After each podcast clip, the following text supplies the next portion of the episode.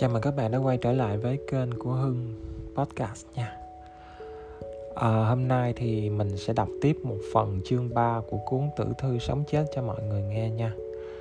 Mình sẽ tóm tắt một chút xíu về những cái gì mà mình còn động lại trong đầu vào chương 2 Chương 2, một cái điều mà mình nhớ nhất Đó là những cái câu hỏi như là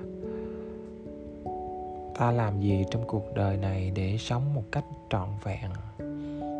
Ta đã sống bằng tất cả tình yêu thương của mình hay chưa?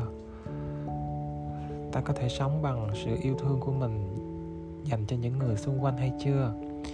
Và ta đã làm gì cho sự tiến hóa của nhân loại? Đó, những cái câu hỏi nôm na là như vậy đó. Nó động lại ở trong đầu của mình và mình cũng tự hỏi mình cái điều đó. Mình thấy bản thân mình tương đối an tâm cho cái điều đó. Và mình cảm thấy nó rất là tuyệt. Ok, bây giờ thì mình sẽ đọc tiếp qua chương 3 nha các bạn. Tư duy và thay đổi. Hồi còn bé ở tây tạng, tôi có nghe câu chuyện về bà Krisha Gotami, một thiếu phụ có cái diễm phúc được sống vào thời Phật. Đứa con đầu lòng của bà mới chừng một tuổi bỗng nhiên ngã bệnh rồi chết.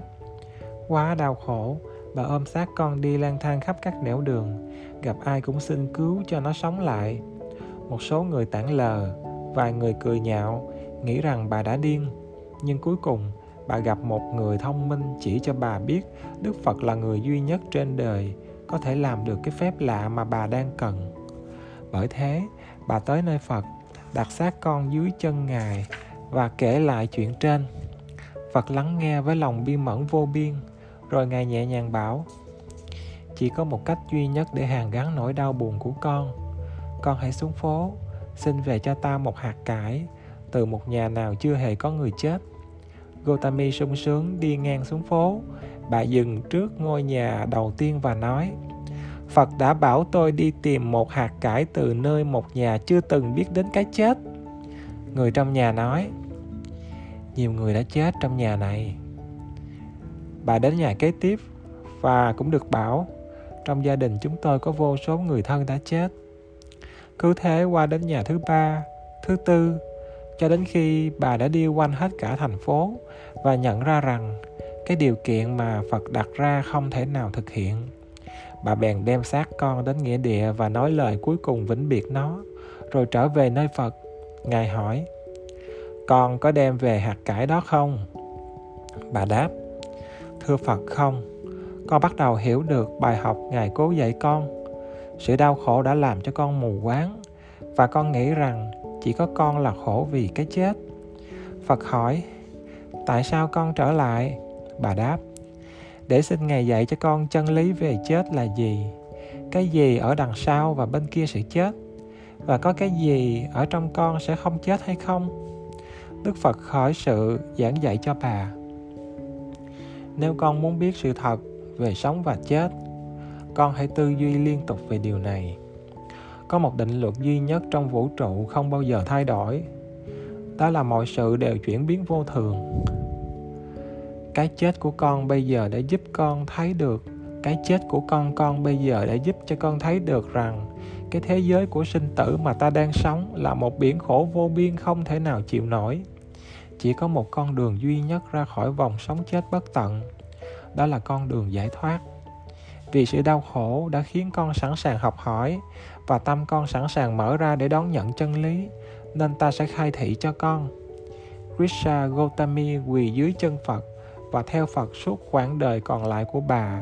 Khi gần chết, bà đã đạt giác ngộ chấp nhận cái chết. Câu chuyện về Krisha Gotami chỉ cho ta một điều mà ta có thể chiêm nghiệm, nghiền ngẫm, một sự xúc chạm gần gũi với cái chết, có thể đem lại một sự tỉnh thức thực sự, một sự chuyển hóa trong toàn bộ nhân sinh quan của ta. Hãy lấy ví dụ kinh nghiệm cận tử. Có lẽ một trong những khải thị quan trọng nhất của nó là nó đã chuyển hóa con người, trải qua kinh nghiệm ấy như thế nào. Những nhà nghiên tầm đã lưu ý một số hậu quả và biến đổi đáng kinh ngạc nơi những người ấy. Đó là họ bớt sợ hãi và biết chấp nhận sự chết. Họ quan tâm đến việc giúp đỡ người khác nhiều hơn. Họ càng thấy rõ tầm quan trọng của yêu thương. Họ ít quan tâm đến những theo đuổi vật chất. Họ càng tin tưởng vào chiều hướng tâm linh và ý nghĩa cuộc đời. Và dĩ nhiên họ càng mở rộng niềm tin về đời sau. Một người đã nói với Kenneth Green tôi đã được chuyển hóa từ một con người lạc lõng, lang thang không mục đích, không thiết gì trong đời ngoài tài sản vật chất, đến một người có định hướng, có động cơ sâu xa, có một mục đích trong cuộc đời và một niềm tin mãnh liệt rằng sẽ có một quả báo vào cuối cuộc đời. Lòng say mê của cải, ham muốn sở hữu vật chất nơi tôi đã được thay bằng sự khao khát tìm hiểu và ước mong thấy được thế giới được cải thiện một phụ nữ nói với Margot, Margot Gray, một nhà nghiên cứu Anh Quốc về kinh nghiệm cận tử. Tôi dần dần cảm thấy có một ý thức nâng cao về tình yêu, khả năng cảm thông, khả năng tìm thấy niềm vui và lạc thú trong những việc nhỏ nhặt tầm thường nhất quanh tôi. Tôi phát sinh một lòng bi mẫn lớn lao đối với người bệnh và người sắp chết và hết sức mong sao cho họ biết và ý thức được rằng tiến trình chết chỉ là một sự nối dài của đời sống tất cả chúng ta đều biết những khủng hoảng đe dọa sự sống như bệnh nặng có thể phát sinh những chuyển hóa sâu xa tương tự. Vera naylor, một bác sĩ đã can đảm ghi là nhật ký khi chết vì ung thư như sau. Tôi đã có những kinh nghiệm mà có lẽ không bao giờ tôi có thể có được. Về điều này tôi phải cảm ơn bệnh ung thư, sự khiêm cung, giảng hòa với cái chết của chính tôi, nhận ra năng lực tâm linh tôi. Một điều luôn làm tôi ngạc nhiên và điều khác nữa về chính mình mà tôi đã khám phá, bởi vì tôi đã phải dừng tại chỗ, xác định lại và tiến lên.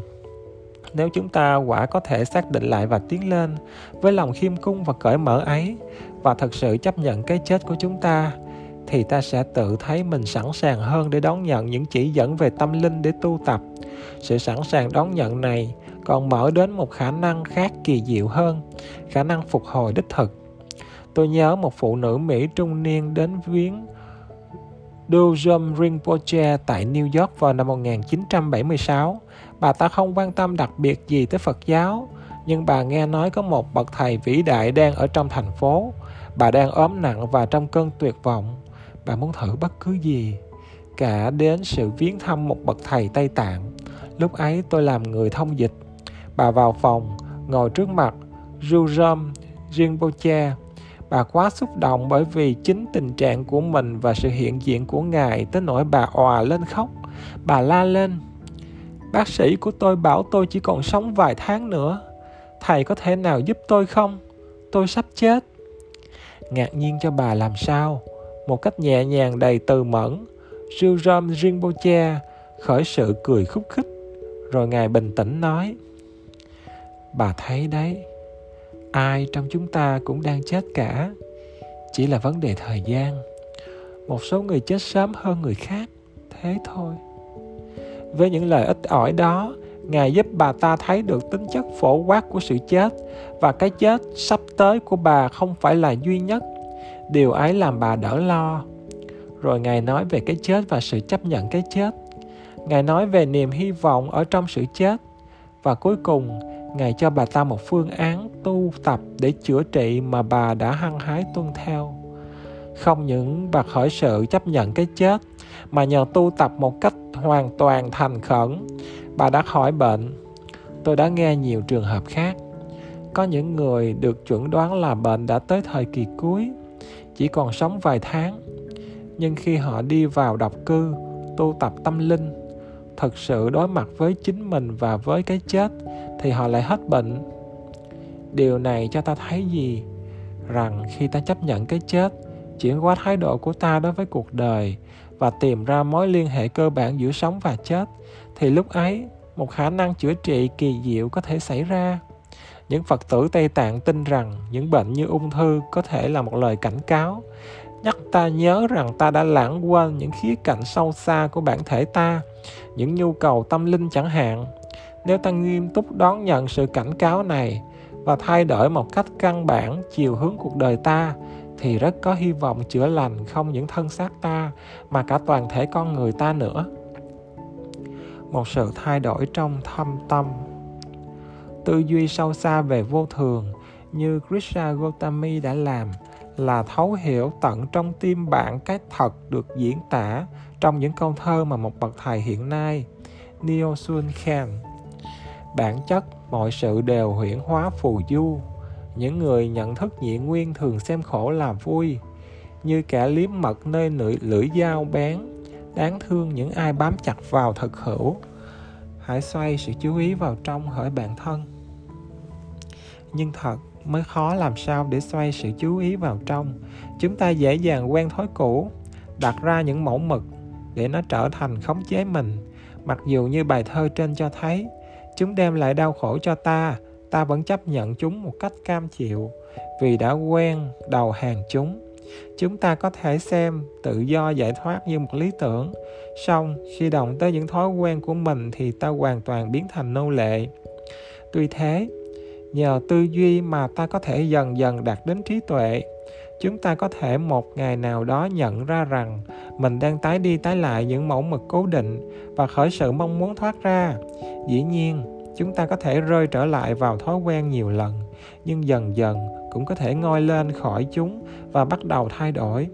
Bài thơ sau đây nói cho tất cả chúng ta, gọi là tự truyện trong năm chương. Tôi đi xuống phố có một cái hố sâu bên vệ đường. Tôi rớt vào đó, tôi chơi với vô phương. Tôi xuống, cũng con phố ấy. Có một hố sâu bên vệ đường. Tôi làm bộ như không trông thấy. Tôi lại rớt như thường. Tôi không ngờ mình ở ngay chỗ cũ, nhưng đó đâu phải lỗi tại tôi. Mất nhiều thời gian mới hồng ra được. Tôi cũng lại xuống con phố ấy. Có một cái hố sâu bên vệ đường. Tôi thấy nó vẫn ở đấy và tôi vẫn rơi vào. Đó là thói quen.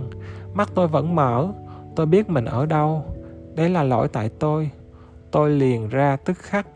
Tôi đi xuống cũng con phố ấy. Có một cái hố sâu bên vệ đường. Tôi đi vòng qua nó. Tôi xuống con phố khác. Mục đích của tư duy về cái chết, tư tưởng là làm một cuộc đổi mới thực sự tận thâm tâm bạn và khởi sự học cách tránh cái hố sâu bên vệ đường và cách xuống con phố khác. Thường, điều này cần một thời gian nhập thất quán tưởng sâu xa. Và chỉ có vậy ta mới có thể mở mắt thật sự để thấy ta đã làm gì với cuộc đời ta. Nhìn thẳng cái chết không nhất thiết phải hải hùng ghê gớm, hoặc tại sao không tư duy sự chết khi bạn đang cao hứng, thoải mái, nằm trong giường ấm áp tiện nghi, hoặc khi bạn đang trải qua dịp nghỉ lễ, đang lắng nghe bản nhạc mà bạn yêu thích tại sao không tư duy sự chết khi bạn đang hạnh phúc, khỏe mạnh, đầy tin tưởng và hoàn toàn an vui? Bạn có để ý rằng có những giờ phút đặc biệt trong đó bạn có khuynh hướng nội quán hay không? Hãy làm việc với những giây phút ấy một cách nhẹ nhàng, vì đấy là những giây phút bạn có thể có được một kinh nghiệm mãnh liệt, sâu xa, thay đổi toàn thể quan niệm của bạn về thế giới. Có những thời điểm trong đó, những niềm tin cũ của bạn trước kia tự động sụp đổ hoàn toàn. Bạn tự thấy mình được đổi mới hẳn. Sự quán niệm cái chết sẽ đem lại cho bạn một ý thức sâu xa về sự từ bỏ trong đạo phật. Tạng ngữ là nghe chung. Nghe có nghĩa là thực sự hay quyết định. Dung có nghĩa là ra khỏi, ngoi lên hay sinh ra. Kết quả sự tư duy thường xuyên và sâu xa về cái chết là bạn sẽ thấy mình ngoi lên khỏi những mỏng mực thói quen của mình. Thông thường là với cảm giác ngất chán đối với chúng ta, ngáy chán đối với chúng. Bạn sẽ thấy mình càng lúc càng thêm sẵn sàng rũ bỏ chúng và cuối cùng bạn có thể thoát khỏi chúng một cách êm thấm nhẹ nhàng, như rút một cọng tóc ra khỏi thỏi bơ. Các bậc thầy đã ví dụ. Sự từ bỏ mà bạn sẽ đạt đến ấy đem lại cho bạn vừa nỗi buồn, vừa niềm vui buồn vì bạn nhận thức được cái vô vị của những thói cũ nơi bạn và vui vì cái tri kiến sâu xa dần dần mở ra trong bạn khi bạn có thể buông bỏ những thói cũ. Đây không là một niềm vui phàm tục, mà là một hỷ lạc làm phát sinh một năng lực mới mẻ, thâm hậu, một niềm tin, một cảm hứng bền bỉ, thoái lai từ nhận thức rằng mình không phải là nô lệ của những thói quen của mình. Quả thế, mình có thể ngoi lên khỏi chúng rằng mình có thể thay đổi và trở nên ngày càng giải thoát tự do. Nhịp tim của thần chết. Sẽ không có hy vọng nào biết được cái chết nếu như nó chỉ xảy đến một lần mà thôi. Nhưng may thay, cuộc đời chỉ là một màn luân vũ của sống và chết, một cuộc nhảy múa của vô thường. Mỗi khi tôi nghe tiếng thác đổ hay tiếng sóng vỗ vào bờ hay tiếng tim tôi đập, tôi lại nghe tiếng của vô thường. Những thay đổi ấy những cái chết nhỏ ấy là những móc nối sống động giữa ta với sự chết. Đó là mạch nhảy của thần chết, là nhịp tim của thần chết. Nhắc ta buông mọi sự ta đang bám víu. Bởi thế, ta hãy làm việc với những thay đổi ấy ngay bây giờ, trong đời sống. Đấy là cách thật sự để chuẩn bị cho cái chết. Đời sống có thể đầy những nỗi đau thể xác và tinh thần, đầy những gian khó nhưng tất cả những thứ này lại là những cơ hội giúp ta có thể chấp nhận cái chết. Chỉ khi ta tin tưởng mọi sự vẫn trường tồn, thì ta mới không thể rút bài học từ sự biến dịch. Khi ấy ta như bị nhốt kín và trở nên tham lam níu kéo, chấp thủ. Chấp thủ là nguồn gốc của mọi vấn đề của chúng ta. Vì vô thường đối với chúng ta có nghĩa là lo âu, bất trắc, nên ta bám vào, níu kéo mọi sự một cách tuyệt vọng. Mặc dù mọi sự đều biến đổi chúng ta sợ phải buông xả và có thể nói là chúng ta sợ phải sống thực sự. Vì tập sống thực sự nghĩa là tập buông xả. Và đấy là bi kịch, là sự nghịch lý của cuộc đấu tranh hồng tiếp tục bám víu. Không những điều ấy là bất khả, mà nó còn mang lại cho ta cái khổ mà ta muốn tránh. Cái ý định đằng sau sự bám víu tự nó có thể không có gì quấy, không có gì sai lầm trong sự việc ta muốn được hạnh phúc an vui nhưng cái điều ta muốn níu kéo thì tự bản chất đã không thể là níu kéo được. Người tây tạng nói rằng, chúng ta không thể rửa tay hai lần trên cùng một dòng nước, và dù có ép mạnh bao nhiêu, bạn cũng không thể ép cát ra dầu. Thâm nhập lý vô thường thực sự chính là dần dần tự giải thoát khỏi chấp thủ. Thâm nhập lý vô thường thật sự chính là dần dần giải thoát khỏi chấp thủ khỏi quan niệm sai lầm tai hại của ta về trường tồn, khỏi sự say mê an ninh đảm bảo, trên đó ta xây dựng mọi thứ. Dần già ta nhận ra rằng, cái cơn nhức nhói tim gan mà ta phải trải qua do níu cố cố níu những gì không níu được, suy cho cùng thật sự không cần thiết. Lúc đầu ngay đến chuyện này cũng thật khó mà chấp nhận vì ta chưa quen thuộc. Nhưng khi càng suy nghĩ và tiếp tục suy nghĩ tâm trí ta sẽ dần dần thay đổi. Sự buông xả bắt đầu có vẻ tự nhiên hơn và càng ngày càng dễ. Có thể phải cần nhiều thời gian để những sự điên rồ của ta lắng xuống. Nhưng càng tư duy, ta càng phát triển cái tri kiến của sự buông xả. Chính lúc đó, một sự đổi mới xảy ra trong lối nhìn của ta đối với mọi sự. Quán niệm tính vô thường mà thôi chưa đủ. Bạn phải làm việc với nó trong cuộc đời của mình, cũng như y học cũng như học y học, cần cả lý thuyết lẫn thực hành. Học sống cũng vậy, nhưng trong sự sự học sống ở đời, sự thực hành nằm ngay đây, trong phòng thí nghiệm của biến dịch. Khi những đổi thay xảy đến, chúng ta tập nhìn chúng với một trí tuệ mới, mặc dù mọi sự vẫn tiếp tục xảy ra như trước, song một cái gì trong ta sẽ đổi khác. Hoàn cảnh bây giờ đối với ta có vẻ thoải mái hơn, bớt căng thẳng khổ nhọc và dù có trải qua những cuộc bể dâu, chúng ta cũng ít kinh hãi trước ảnh hưởng của chúng. Mỗi cuộc bể dâu đem lại cho ta thêm một ít thực chứng và quan niệm của ta về sự sống trở nên ngày càng sâu sắc và khoáng đạt hơn. Làm việc với những đổi thay, ta hãy thử một thí nghiệm. Hãy nhặt một đồng xu lên và tưởng tượng nó là cái đối tượng mà bạn đang bám víu. Bạn hãy nắm thật chặt nó trong tay đối diện với mặt đất bây giờ nếu bạn buông ra hay thả lỏng nắm tay, bạn sẽ mất chính cái đang nắm giữ. Đó chính là lý do khiến bạn khiến bạn phải nắm lại. Nhưng có một khả năng khác, bạn có thể buông ra mà vẫn giữ được đồng xu đó. Bạn duỗi cánh tay để ngửa nắm tay, cho đối diện với bầu trời. Rồi bạn thả nắm tay, thì đồng xu vẫn còn nằm trên bàn tay của bạn. Thế là bạn buông xả mà đồng xu vẫn còn là của bạn, mặc dù xung quanh nó là hư không bao la. Bởi vậy, vẫn có cách để chúng ta có thể chấp nhận vô thường mà vẫn thưởng thức được hương vị cuộc đời và đồng thời không bám víu. Ta hãy nghĩ đến những gì thường xảy ra trong những mối tương quan. Phần lớn chỉ khi sắp mất bạn, người ta mới nhận ra mình thương bạn, và khi ấy người ta càng bám chặt hơn. Nhưng càng níu kéo thì người kia càng thoát ly và mối liên lạc giữa họ ngày càng mong manh hơn. Chúng ta muốn hạnh phúc, nhưng chính cái cách ta theo đuổi hạnh phúc là quá vụng về. Đến nỗi nó chỉ đem lại thêm nhiều phiền muộn. Thông thường ta tưởng chừng ta phải giữ kỹ để có được cái mà ta cho là sẽ đảm bảo hạnh phúc của ta.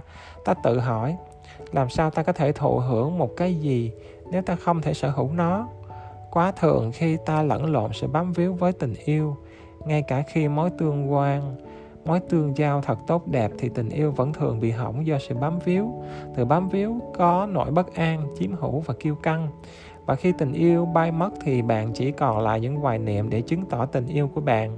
Đó là những vết sẹo của sự bám víu. Vậy thì làm thế nào ta có thể vượt qua sự bám víu? Chỉ bằng cách trực nhận bản chất vô thường của nó, sự nhận chân này sẽ giải thoát ta khỏi nanh vuốt của tính chấp thủ. Chúng ta sẽ thoáng thấy được như các thiền sư đã nói. Thái độ đích thực đối với sự đổi thay là ta như thể bầu trời đang nhìn mây bay qua, hay giải thoát như thủy ngân.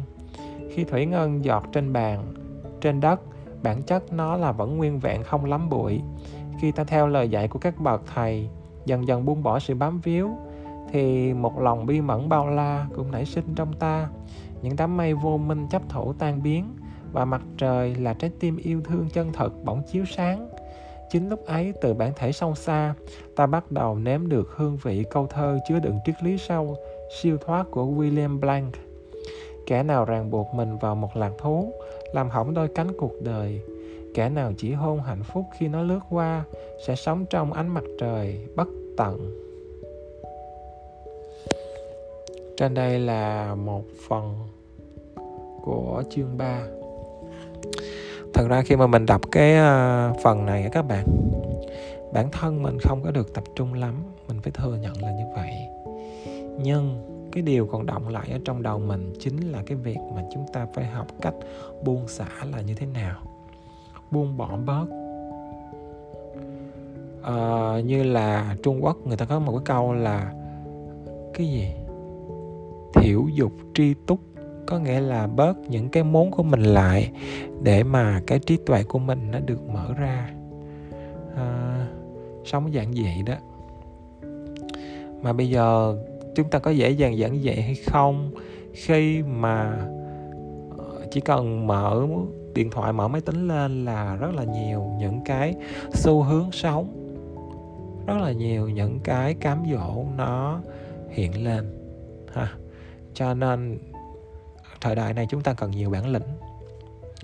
Chúng ta cần nhiều bản lĩnh và nhiều thức tỉnh. Thực sự là như vậy.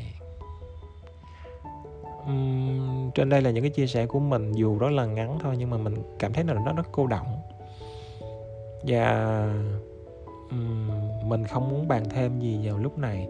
Đây là do cái mood của mình nó cũng chỉ tới đó thôi. Mình mong là mọi người sẽ nhận được một cái gì đó thực sự có ích khi mà mình cố gắng cùng nhau đọc sách nha. Cảm ơn các bạn đã là một lần nữa lắng nghe mình. Chào tạm biệt và hẹn gặp lại.